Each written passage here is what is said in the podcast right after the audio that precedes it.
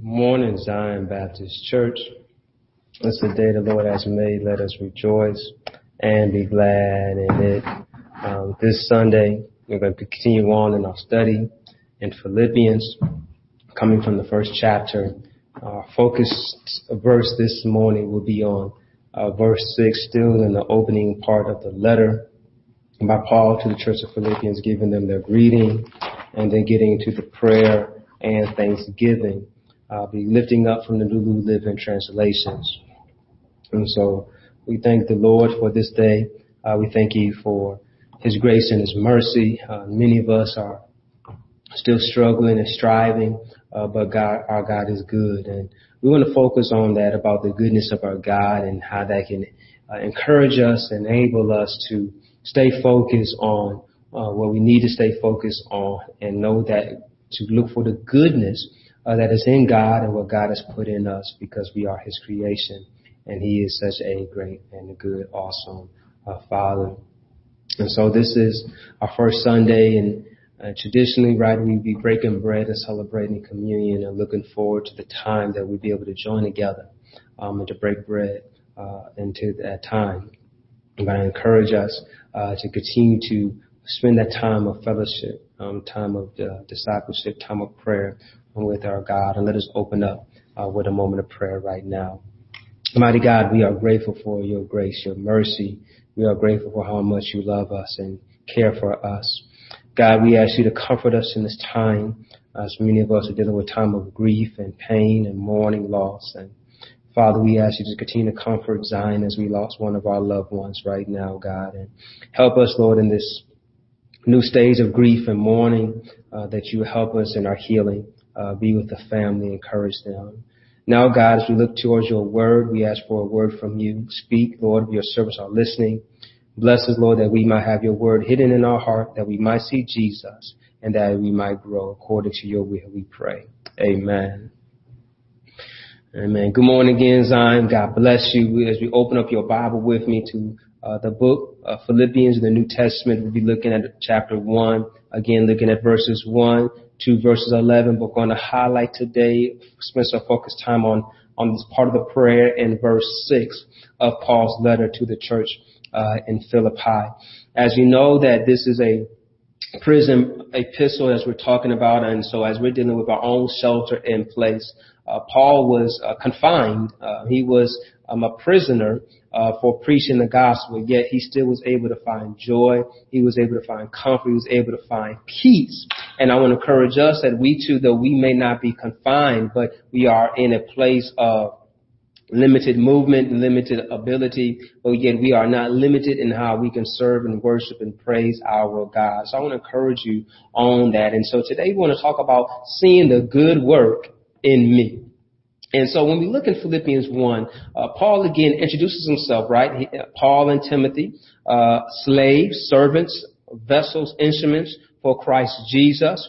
He's writing to God's holy people, the saints, the called out, collective believers, uh, who in Philippi who belong to Christ because as we are gospel uh, confessing brothers and sisters in Christ, we belong to Him. We are His possession, blood purchased by Him on by the cross, His death and resurrection. And then He not only writes to the church, but also pointing out the church and the unity and the elders and uh, the deacons or the, the bishops and the, the deacons, also as we call modern day what pastors and deacons.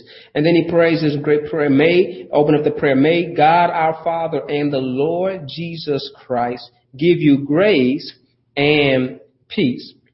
And then we talked about a little bit last Sunday, right? Verse three. Every time I think of you, I give thanks to my God. Whenever I pray, I pray. I make my request for all of you with joy. And we talked about what joy and prayer. And part of his prayer he has joy about is this partnership they have in the gospel. And so in this part it says, for you have been my partners in spreading the good news about Christ from the time you first heard it until now. And I am certain that God who began the good work within you will continue his work until it is finally finished on the day of Christ Jesus. And so what I want you to point out here at verse 6 is when he says, and I am certain or I am confident that God, hallelujah, God who began a good work, hallelujah, is going to finish this work. And so we're going to talk about seeing the good work in me. All right. And so as we look at the salutation of this prayer, of this letter, I would like to, you know, point out that Paul is confident in his opening, his greeting, and his prayer to them. He is confident because he knows what God has started in them and he has began in them. And he's confident that God's going to finish what he started. And and I, I heard some amens right there. Thank you, Lord. Uh, that you are confident that God will finish what He starts. So He is a good God, and He will finish exactly what He starts. So think about it as that He says that.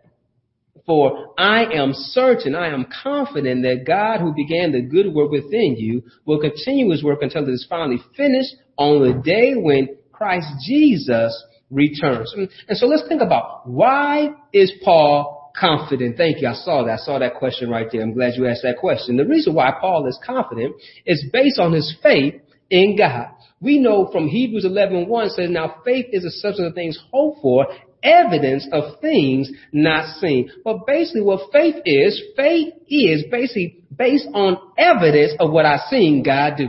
And so Paul has evidence that God is a good God, that God is a faithful God, and that God is an all-powerful God.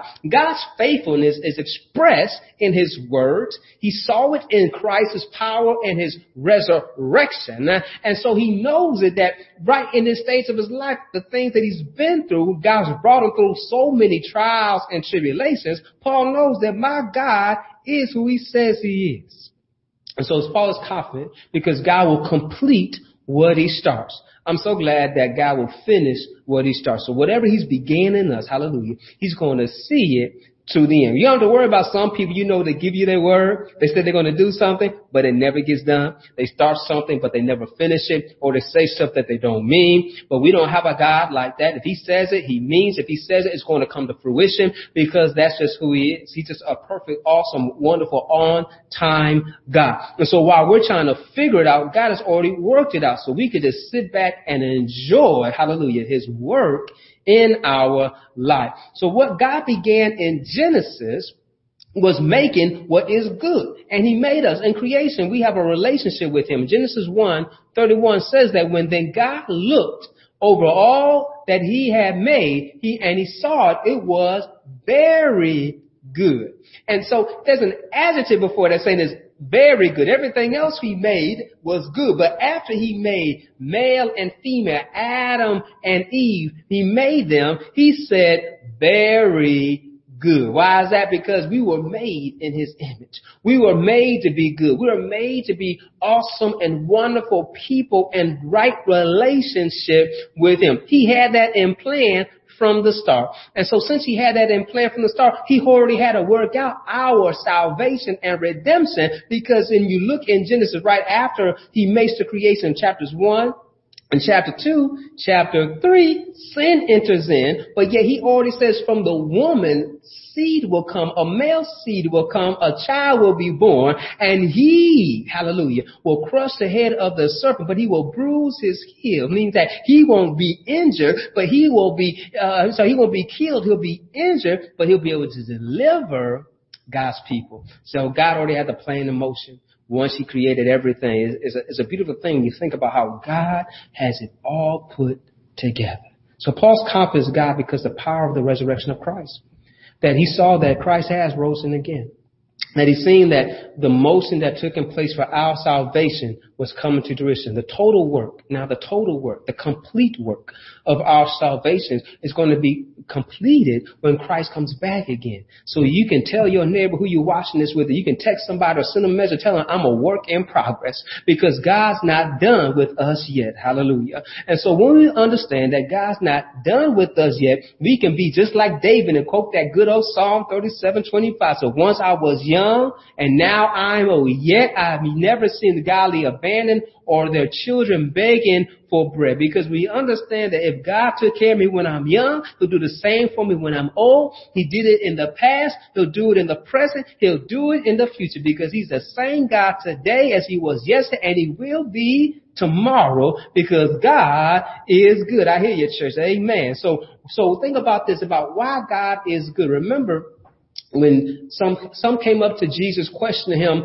about being good, and he says, "Why do you call me good?" As they called him good teacher, he says, "Only God is truly good." And this is the thing he's trying to point out that what we need to understand: God defines what is good, and God has shown us what is good. Micah six chapter verse eight. No, O people, the Lord has told you what is good, and that this is what He requires of you: do what is right to love, mercy, and to walk humbly with your God.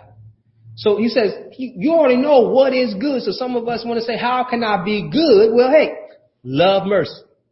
Mercy.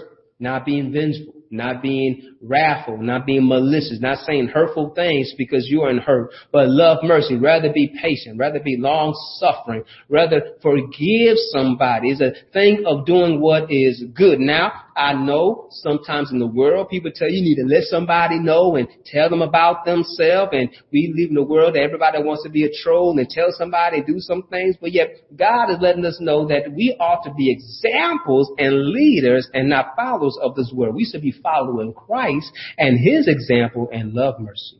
Walk humbly with your God. This is the goodness that God is calling, calling us to do. And so we know God because God has told us what is good. He has shown us in Jesus what is good. He teaches us through His Holy Spirit what is good. And so we have to be good students and listen, read, meditate, and prayer. These are some daily things we can be doing right now. Uh, and now we have even more time that we can spend more time in reading His Word, meditating on His Word, to remind ourselves and encourage ourselves to know what is good. Some of you at home are dealing with your children. You're finding out why they got rules all throughout the schoolroom because the children constantly need to be uh, uh, reminded of what is expected of them.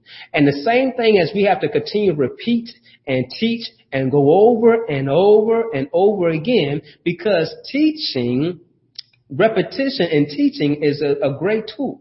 And the same thing about us. We want to learn. We got to get in repetition. So the more I read, the more I pray, the more I study, the better I'm going to be. And the better I'm going to be, then I will be practicing and doing the good that God has formed me and shaped me to be. And so our response is to do what is good. The good we are called to do through Jesus Christ because the new life we have in Christ. Paul is confident because what the gospel is doing in them, through them, and what they're doing for the gospel by telling others about how they too can come to know God. And so the good work that God has begun, Paul's excited about the fellowship he has with the church in Philippi. And we too should be excited with the fellowship we have with Christ and the body of Christ and the church and know that he's doing good work in all of us. I hear you. Go ahead and tell your neighbor, tell them there's good work in you. Go and preach to somebody today right now and let them know that we are all work in progress. And so what he has begun, he's going to finish. Anybody here can testify, I'm not finished yet. Thank you, Lord.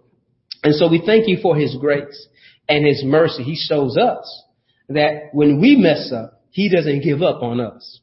But yet he shows us more mercy. He shows us more grace because he is he already knows what we are in need of. So we fall down, but yet we can get up. We can confess. We can repent and we can turn back to the Lord. So let us not become more holy than thou and judge others when they fall, but realize that we too are in need of grace and need of mercy and not be so harsh to judge and condemn others. That's why Paul is confident about this gospel because it's a gospel of redemption. It's a gospel of salvation. It's a gospel of forgiveness because Christ came because we were not right to make us right with him. We teach Christ took what was broken and put it together to so we can have a better relationship. And so here's the thing that the good that we want to do, sometimes we don't do it. And the problem is that we are allowing the flesh to take over. But we need to get back into repetition. The more word that we feed ourselves, the more time of prayer, the more time we're feeding our spirit and nourishing ourselves, the stronger we are going to be. And this should be part of our daily spiritual diet to say, make sure that I'm good. And to be good, I need to have His goodness in me. I need to have His word in me. And so this is what the gospel shows us in our sin and our need to redemption. And so God's work to seeing us to completion.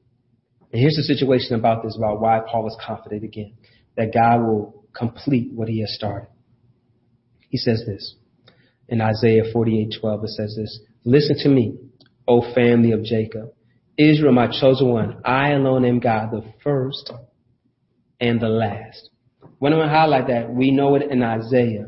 God tells them, I am the first and the last. He, he points out to them that what I start, I will complete. He's pointing out to them that there's nothing that is, that's going to be started that I cannot finish.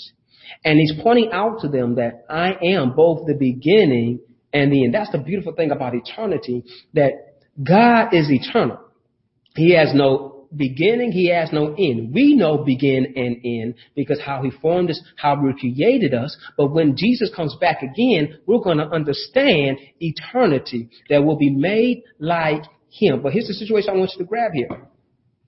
That he, Paul is confident that, and the Hebrews writer says Jesus is the author and the finisher of our faith, which means is that he is the one in the process of completing our life salvation story. And Revelation says, I am the Alpha and the Omega, the beginning and the end. And so here's he pointing out that the completion is going to be done because I am the one that's going to complete everything. So here's the situation on the graph that God can, is doing a good work in you. You may not see the ending, but know that God already has an ending in mind. And so just as you may go to a movie and you watch the opening scene, the opening credits breaking out, you're trying to formulate how is the ending of the movie's going to come. But before that producer put that movie on the screen, he already had an ending in mind. But the problem is, as you know, in Hollywood, that the ending might not be the best ending.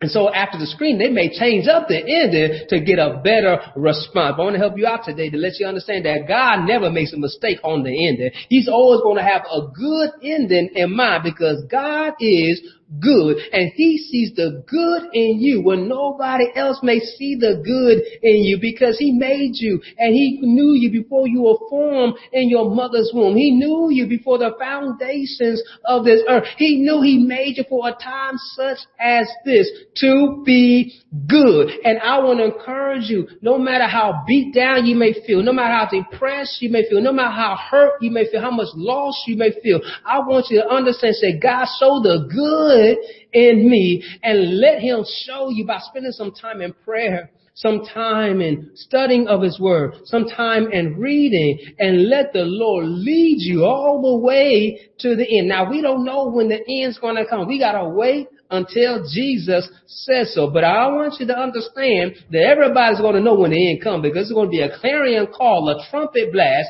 and we will be changed in the twinkling of an eye. But until Jesus comes back, we got work to do. So keep on, Christian soldiers. Keep on pushing. There's people out there that need to know that hope is still alive. Hope is resurrected. Hope is seated at the right hand of the Father. I encourage you, see that there's good in you.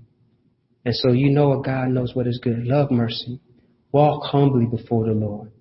Challenge yourself and to make sure that your spirit is in the right mind by humbling yourself before the Lord, confessing, repenting, and let God lead you.